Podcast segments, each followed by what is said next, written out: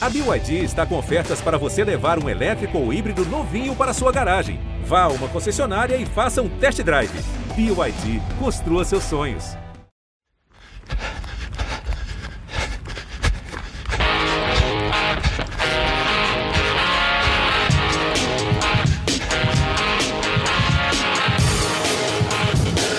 Correria.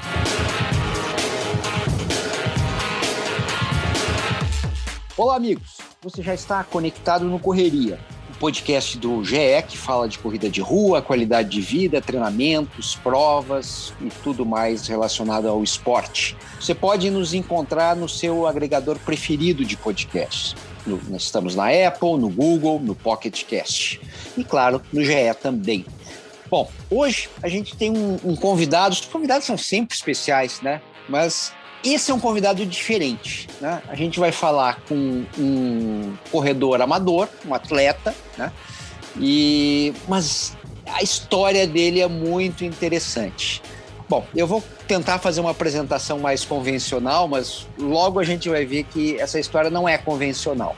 Eu estou falando, está com a gente o Matheus Almeida. O Matheus é escrivão de polícia, ele é, ele está no interior de Minas Gerais, São Sebastião do Paraíso, e ele é um atleta ali de 5 quilômetros, principalmente, mas a diferença, quer dizer, a gente está falando com o Matheus porque ele, o Matheus é um, é, um, é um lutador, a corrida dele não é uma corrida tão simples, que, que basta sair, botar o tênis e correr junto, é, é, é e, e sair correndo. A corrida do Matheus é uma corrida diferente, porque o Matheus corre com a mãe. E quem vai começar a contar essa história do, do, do, do, do Matheus com a mãe é ele mesmo. Tudo bem, Matheus? É um prazer te receber aqui. Tudo bem, Sérgio. Prazer é todo meu. Muito obrigado pelo convite. Agradeço demais a oportunidade de trocar, esse, trocar essa ideia com você. E é isso, estamos aí. Maravilha. Me fala como é que você começou a correr e eh, quando que você começou a correr, é, qual é a tua idade e logo a gente vai começar a falar da tua mãe. Ah, sim. Sérgio, eu tenho 33 anos, é, eu sempre fiz academia, pelos meus 17, 18 anos frequentava academia e caminhava na esteira, sendo que a corrida em si nunca foi um esporte principal eu tinha por hábito pequenas caminhadas, trotezinhos, e a corrida entrou mesmo na minha vida em 2018, né, quando eu comecei, sim, a correr, incentivado, de certa forma, pela minha mãe. Por quê? O que, que a tua mãe fez para te, te estimular a correr? Me conta a história dela agora, nós estamos falando da dona Zilda. Sim, dona Zilda, minha mãe. Uh, bom, vou voltar um pouco no tempo para vocês entenderem. A minha mãe, há 10 anos aproximadamente, ela tinha 55 anos. No final de 2010, para ser mais exato, ela foi diagnosticada com câncer no útero. E aquela notícia foi um baque para nós, ainda mais que nossa família, praticamente é nós dois, eu sou filho único.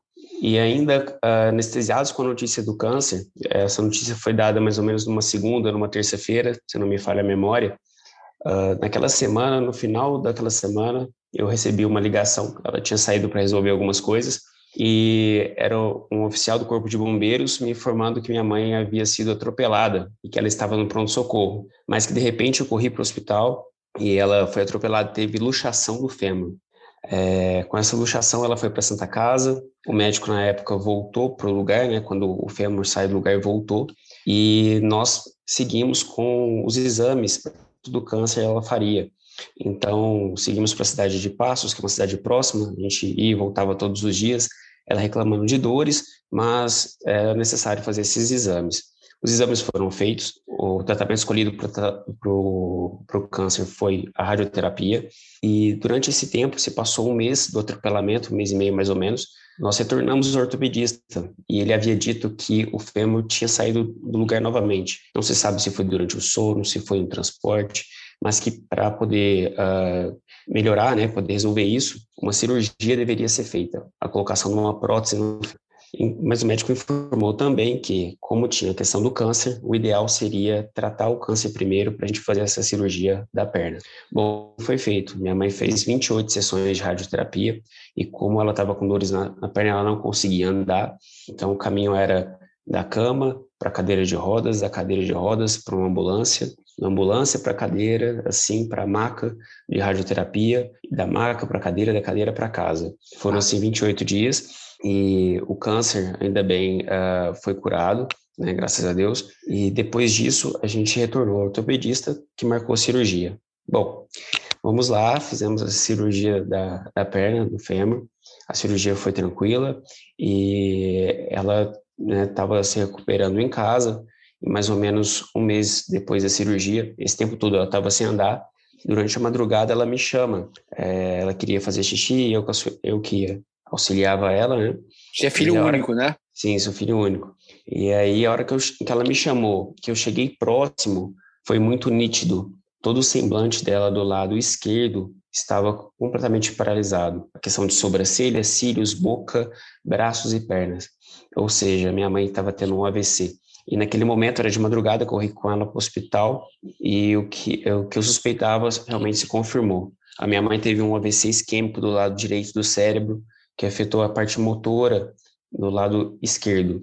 E desde então ela não conseguiu uh, voltar a andar novamente.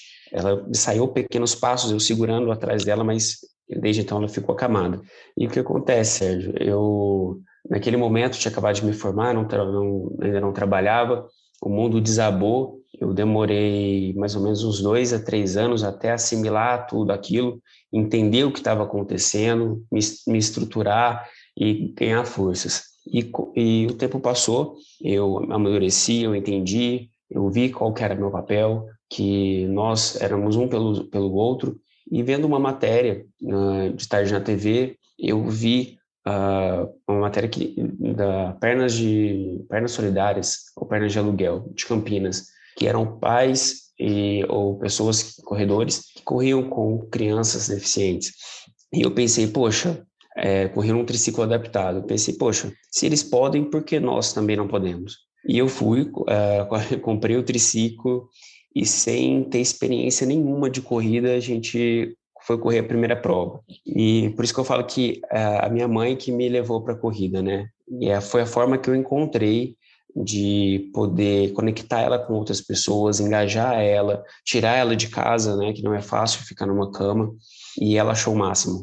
Eu confesso que eu comecei a correr, mesmo sem preparo, sem condicionamento, mas na hora que eu vi as pessoas que estavam ali é, correndo junto, as pessoas que estavam assistindo, é, incentivando, eu não conseguia fazer outra coisa que não fosse correr. Então eu corri nas ladeiras, corri, só corria. E ela gostou muito, e ela gosta muito, e foi dessa forma que a corrida entrou nas nossas vidas. Deixa eu te perguntar uma coisa. É, quais, quais foram as sequelas que ficaram do, do AVC? Como é, que se, como é que você consegue se comunicar com ela? Como é que é, é, é a questão de locomoção dela? O que, que ela consegue fazer? Então, Sérgio, as sequelas foram as seguintes. Uh, num primeiro momento, no, logo depois do AVC, uh, a questão da fala ficou prejudicada e a movimentação de bra do braço né, esquerdo e da perna esquerda. Logo depois de um tempo, umas duas semanas, a fala voltou, é, então a fala dela é tranquila, normal, mas a questão motora ficou prejudicada. Então, assim, a locomoção com ela, eu pego ela no colo, coloco na cadeira, e essas sequelas ficaram desde então. O que acontece é que com o tempo, além da, da questão da, do AVC trazer uma atrofia maior, né? Então, mesmo fazendo fisioterapia, o AVC ele vai atrofiando é, a sequela dele, uma das sequelas é essa, a questão muscular. E também o corpo fica sem movimentar, né?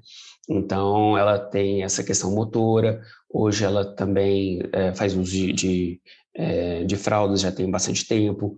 É, ela tem uma sonda gastro que é direto no estômago, mas a cabeça dela é muito boa. A gente se comunica tranquilamente, é até a memória boa, é divertida, a gente brinca, ela interage com as outras pessoas, isso que é o bacana quando nós vamos correr, as pessoas pedem para tirar foto com ela, e ela manda beijo, e ela faz tchauzinho, é, ela acha o máximo.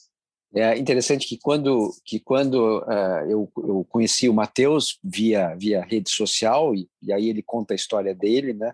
A primeira história que me veio na cabeça foi uma história americana, né? Eu não sei se você conhece, do, do Dick Hoyt, que é um, é um ex-tenente aposentado americano que começou a fazer isso com o filho dele. O filho dele nasceu com paralisia cerebral, né?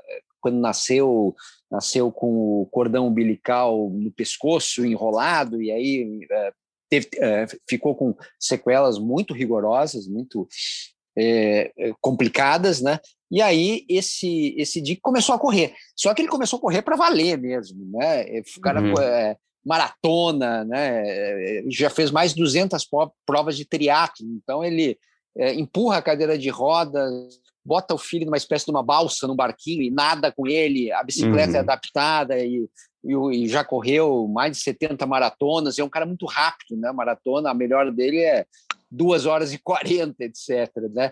É, eu fiquei pensando, será que você conhecia essa história ou não?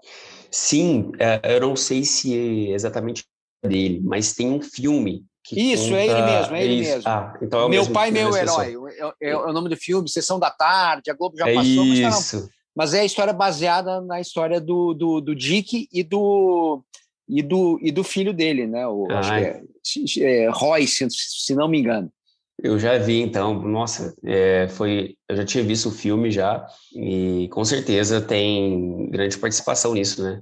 É, no que a gente faz porque é de uma inspiração muito grande e, e fazer uma prova de triatlo sozinho, imagino o quanto seja difícil, né? Agora imagina você mais uma pessoa. É, na realidade, eu não vejo muita diferença de fazer uma prova de triatlo e fazer os primeiros cinco quilômetros. É tudo difícil, uhum. é tudo, tudo requer uhum é, esforço, é, ainda mais empurrando, é, empurrando uma cadeira. E aí, e aí eu já aproveito e te pergunto, né? São Sebastião do Paraíso é uma cidade de 70 mil habitantes, mais ou menos isso, isso né? Isso. É, tem muitas provas de rua. Como é que é o calendário de, de, de São Sebastião do Paraíso, que fica ali pertinho de Ribeirão Preto, tá, tá, é, tá na tá ali na divisa de São Paulo com Minas Gerais. É Minas Gerais, mas acho, é, você, falou ali de é, passos, né? Isso, isso. Então, Sérgio, a, essa foi uma questão muito complicada para nós também, porque as provas aqui na nossa cidade, elas são muito limitadas. Acredito que tenham mais ou menos duas, três provas no ano inteiro aqui. Então, nós vimos uh, é, a seguinte questão, né? Onde que a gente vai correr? Então, eu pesquisava na internet e nós corríamos em Ribeirão, que tem bastante que lá é uma cidade muito maior, né? Uh, provas em Ribeirão, provas em Franca, que fica próximo aqui também. Então, a gente correu muito mais fora daqui do que aqui. Então, tinha, tem toda a questão do deslocamento até o local da prova, aí desmonta a cadeira, monta de novo, quer dizer, a cadeira chega desmontada, né? Monta a cadeira, corre, desmonta, vem para o carro e, e, volta, né? Então, aqui mesmo na nossa cidade, a questão da, da corrida tem tido uma, uma crescente muito grande, né? Eu vejo que tem muito mais pessoas se adaptando e entrando no, no, no esporte, mas as provas em si, elas, elas ainda não têm acompanhado essa crescente do, com relação aos atletas. A tua cadeira é a tua não, né? Dela, né? Ela que usa, mas é você que empurra. Uhum. É, é, é uma cadeira adaptada? como é que é a, mecânica dela? Me, me, descreve o teu, o teu veículo. Ah, sim. Uh, a cadeira, ela tem, ela é muito simples, na verdade. O que acontece? Elas são duas rodas atrás e uma roda na frente. Ela, inclusive, a gente teve um upgrade da cadeira, né? E ela tem, é muito mais confortável. Hoje ela é como se fosse uma esteira, né? Essas esteiras de praia, mas um pouco mais inclinada, né? E tá. aí eu vou atrás, é, eu comprei aqueles, aqueles grip que geralmente é colocado na, na bike de triatlo, né? Para melhorar a pegada. Então eu consigo pegar uh, como se fosse uma bicicleta normal, né? A pegada normal, a pegada de lado e a pegada com uh, o antebraço, naquele grip. E ali ela vai na, na, na, minha frente, tranquila, bem confortável, porque essa é uma das questões que eu me preocupo, porque é, tem que ser algo prazeroso, né? É, para os dois. Então, a cadeira, ela tem todo um conforto, toda, toda a segurança. Eu procuro colocar sinalizadores e sempre ficar mais ligeiro, porque além das provas, nós corremos também na cidade para treinar um pouco, né? Então, tem que ficar bem, bem esperto ali. Mas a cadeira basicamente é isso: são duas rodas atrás, uma na frente, e ela não tem mais nenhum outra um outro acessório mais diferente, assim, não, é mais essa questão da pegada, porque às vezes vem a subida e aí você tem que mudar, porque uh, você não faz movimento com os braços na hora que está correndo, o braço fica parado. Então, tem momentos que uh, você sente o braço mais tensionado, então mudar a posição do braço auxilia na, na questão da, da corrida. E a minha mãe, só fazendo um adendo aqui, ela, ela é baixinha, né, sempre foi franzina, mas ela chegou a pesar 27 quilos. Nossa! É, minha mãe já pesou, já teve esse peso e graças a Deus, uh, recentemente ela ganhou muito peso. E por isso que eu comecei a querer me preparar de uma forma melhor. Então hoje ela pesa 51. Então é, é mais um, um, um, pezinho aí para levar, então tem que estar tá sempre bem preparado para poder para poder conduzi-la melhor. Agora, imagino que na hora da escolha da, das provas, né, é, você deva olhar sempre a questão da altimetria, né? Puxa, tem subida, não tem subida, porque isso faz muita diferença para quem para quem corre empurrando uma cadeira, né? Correr sem cadeira, a subida não é tão importante assim, mas empurrando alguma coisa é outra história, né? Você você analisa bem as provas antes de escolher, né? Sérgio, para ser bem sincero, eu nunca olhei a questão da altimetria. Olha. A, o meu primeiro critério era, eu olhava na busca se era distante, muito distante, por exemplo, uma cidade que ficasse a 300 quilômetros daqui, seria inviável, questão, questão de cansaço, de trajeto. Então, eu procurava cidades próximas e essa questão da altimetria nunca foi um... Eu nunca, eu nunca olhava, né? Mas eu já caí em algumas armadilhas. Teve uma prova na cidade de Guaxupé, que foi a prova mais longa que a gente correu juntos. Foi 7 quilômetros. Teve trechos de estrada de terra, que eu não contava com isso antes. Nossa. Então fui, eu fui pego de surpresa. Mas aí a gente foi e conseguiu. E teve uma Ribeirão que o início da prova era numa subida muito íngreme. Só que eu juro, eu tô contando isso para você, é, eu me arrepio a, quando eu conto isso, que quando é, eu começo a correr com a minha mãe e que eu vejo que tem outras pessoas incentivando, cara, pode ser uma escadaria mais íngreme do mundo. Eu não consigo fazer outra coisa senão correr. É, é, é, algo que eu não consigo descrever. A gente começa, então eu penso assim, poxa, eu já estou correndo com ela aqui. É aquele pensamento meio assim, pô, eu estou correndo, vai ficar feio se eu parar. Então vamos continuar correndo. E é assim que a gente segue. Então, essa questão da altimetria realmente deveria ser algo que eu deveria prestar atenção, mas como é, eu iniciei na corrida totalmente, de uma forma totalmente amadora, não sabia nem que era pace, nem nada. Então, eu cheguei, pegava, escrevia e ia. Né? A questão era essa, era ir na prova. Então, foi isso. A altimetria realmente é algo que tem que ser analisado, né? Pensando, mas foi, foi algo que eu nunca analisei. Então, era era só questão da, da, da proximidade da cidade mesmo.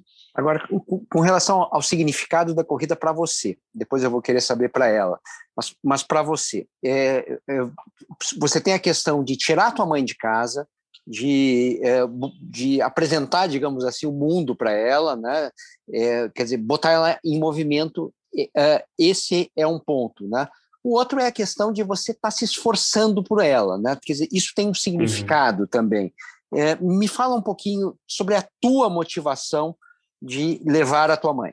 Sérgio, é o seguinte: quando uh, a gente começou a correr, a ideia era justamente essa: trazer para minha mãe experiências fora desse ambiente de casa, né? Que ela pudesse se conectar com outras pessoas, porque ela não tem essa interação que algumas, que muitas, né? A maioria das pessoas tem com o celular, com a internet, que é um outro mundo à parte ela não pegou essa, essa, essa transição, então ela não tem conectividade, ela mesma pegar no celular, redes sociais e tal.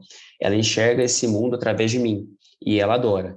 Então, uh, no primeiro momento, eu pensei que eu estava fazendo o bem para minha mãe e ajudando outras pessoas como forma de motivar pessoas a correrem também, pensando assim de forma, pô, tô correndo aqui com a minha mãe, você também pode correr.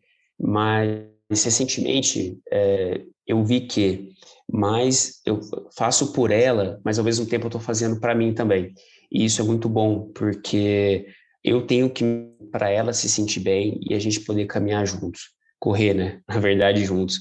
Então, a, a poder correr, me esforçar para isso, pensar nisso, eu estou me movimentando. Por mais que seja algo uh, pensado para ela, eu também estou me movimentando. E isso é muito bom, porque não é impossível cuidar de quem você ama. Isso não é. Você vai conseguir, é, por mais que seja difícil, a gente, por esse monte de percalços, tem as nossas dificuldades, não é impossível, entendeu? Mas é, só é possível cuidar de alguém se você cuida de você também. Então, correr com a minha mãe é algo muito bom para ela, é bom para outras pessoas se sentirem motivadas, mas também é bom para mim, porque eu me movo, né? Desde a hora que eu vou correr sozinho para treinar, a hora que eu vou pensar na, na corrida com ela, me programar, então eu me coloco em movimento junto com ela e isso é muito saudável, tanto para mim, né, e consequentemente para ela. É, eu, eu tentando me colocar no lugar dela, né, e, e, e, eu imagino como é que tenha sido a uhum. primeira vez, né? A primeira vez talvez tenha algo de, de um pouco de medo, né? Nossa, será, que isso vai dar certo? Será que eu não vou cair? É, será que o meu filho vai conseguir? É, dessas primeiras vezes até agora, teve algo que ela te falou, ou antes da corrida, ou durante a corrida, ou quando acabou, é, é que, que, especialmente tenha te marcado? Sérgio, é o seguinte, é, graças a Deus a gente nunca teve nada de nenhuma dificuldade nem nada do tipo. A minha preocupação é com relação ao conforto dela, se ela está com sede, então eu corro sempre perguntando para ela se está tudo bem. E nunca aconteceu nada de demais. Às vezes só está com sede, eu paro, dou um pouquinho d'água, a gente continua. O que acontece, que é muito engraçado, é que ela associa a questão da medalha com a questão da vitória que a gente ganhou. Claro. Então, para ela, uh, todos hoje, né, todas as provas têm a questão da medalha. Então, ela pergunta: é, vai ter medalha? A gente vai ganhar medalha? Então, isso para mim me toca bastante, porque eu já sei que vai ter a medalha de, né, de participação, mas para ela, a gente correr e não parar é o motivo é, principal para que a medalha venha, entendeu? Sim. Sim. E eu, e, eu não, e eu não desminto isso para ela, porque é onde que está o encanto, né? Então eu falo, não, mãe, a gente vai continuar correndo, a gente vai ganhar essa medalha. E aí a hora que ela ganha, ela acha o máximo. Mas, é, mas, é, mas, é, mas ela não tá te, te pressionando, né? Vamos, vamos, vamos! Isso não, não, tá bom, não, esse não. Tá, tá fraco, né?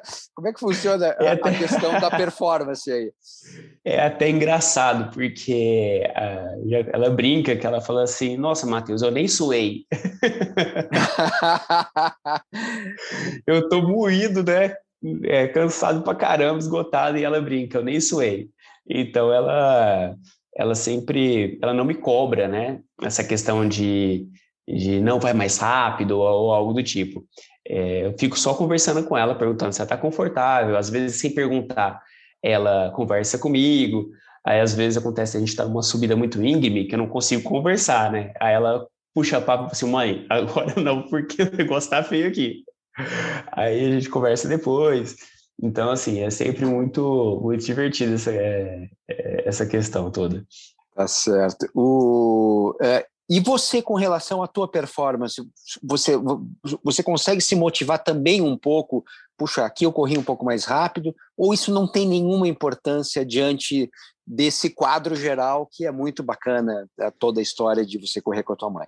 Sérgio, então, essa questão de, da preocupação com a corrida em si, ela veio recentemente, porque, né, eu não sou nenhum garoto, né, e eu pensei, poxa, peraí, eu tenho que me preocupar por questão de lesão e tal, e foi onde eu busquei uma assessoria. Tem um corredor aqui da minha cidade, o, o Daniel, Daniel Naves, muito experiente, ele dá assessoria para outros atletas, e foi onde, no final do ano passado, eu procurei essa assessoria para poder melhorar a minha performance por conta da questão de lesão, é, de saber correr melhor, né? Que a corrida é muito mais complexa do que só correr e para poder ficar bem também, né? Então foi onde eu fui atrás disso e minha mãe também ela ganhou um pouco mais de peso, isso é, consequentemente é, demanda mais esforço e mais capacidade física da minha parte. Então pensei, pô, minha mãe ganhou um pezinho, a hora que vier uma prova, e, e, e se eu não aguentar correr? Então eu vou melhorar do lado de cá. Mas a maioria das vezes eu, eu faço uh, acompanhamento, né, com planilha, tudo, então eu tenho prestado atenção nessa melhoria, né, do, do tempo, é, aumentando a, a, quilometragem. Antes, para mim, correr 5 quilômetros sozinho era uma eternidade. Hoje eu já consigo correr 10 quilômetros, é, eu fui correr esses dias com minha mãe para testar o triciclo novo dela. Uh, eu corri, foi muito incrível, porque eu já senti uma melhora. É, eu corri 5 quilômetros com ela de uma forma muito tranquila, muito diferente de quando eu corria no começo, que era mais, eu corria, mas era mais desgastante. Então, eu estou sentindo essa melhora e acho que isso só tem a, a, a somar e, e, e ser melhor essa, essa performance nossa durante as provas. E às vezes, quem sabe, passar de 5 para 10, né? Bom, é, então, quer dizer, tem ali uma, é, um alvo, uma cenourinha para alcançar na frente, né? Eventualmente Sim. aumentar a distância, né? Sim, é, eu agora recentemente eu comprei um adaptador, e, inclusive nesse final de semana, para poder conectar ela na bicicleta. Então, a, a ideia é a gente já consegue pedalar, né? Eu fiz um teste com ela, deu tudo certo. Agora falta arrumar um, um, um jeito de colocar ela para nadar também. Então. Quer dizer, o, o biatlo já está saindo, está faltando o triatlo. Já está saindo. A questão da, da, da bicicleta, eu, nós fizemos um teste. Eu preciso ganhar um pouco mais de confiança, porque na corrida eu tenho um controle maior, eu estou vendo ela na minha frente. Na bicicleta, ela vai atrás, né? Então eu tenho que ganhar mais confiança com relação a isso. E na piscina, eu acredito que dará certo também, mas sempre pensando primeiramente, por exemplo, no conforto, que para ela é uma distração.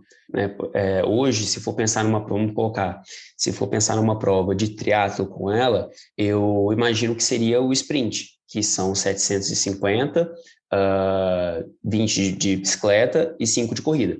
Porque se eu fizer mais que isso, por mais que às vezes eu tenha essa questão de, de se treinar e conseguir e ter capacidade de fazer, uh, ela vem em primeiro lugar. Então, seria muito tempo de uma prova para ela poder participar. Um triatlo, uh, sei lá, numa modalidade um pouco mais, é, mais complexa, não seria interessante. Então, vamos tentar evoluir aí. Às vezes, quem sabe, não sai um, um triatlo no sprint aí com a gente.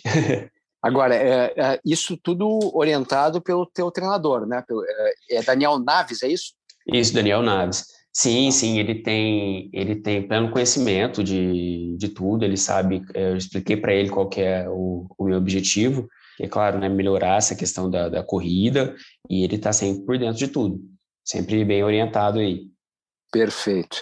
Bom, para a gente ir encerrando esse ótimo bate-papo, é, eu queria te perguntar o que, que você pode dizer para quem, é, quem eventualmente tem alguma pessoa que está paralisada, que, uh, enfim, alguém que goste de esporte e tenha uma pessoa que está ali em casa sem, sem sair, enfim, que queira motivar. É, é, o que, que dá para dizer para essa, essa pessoa?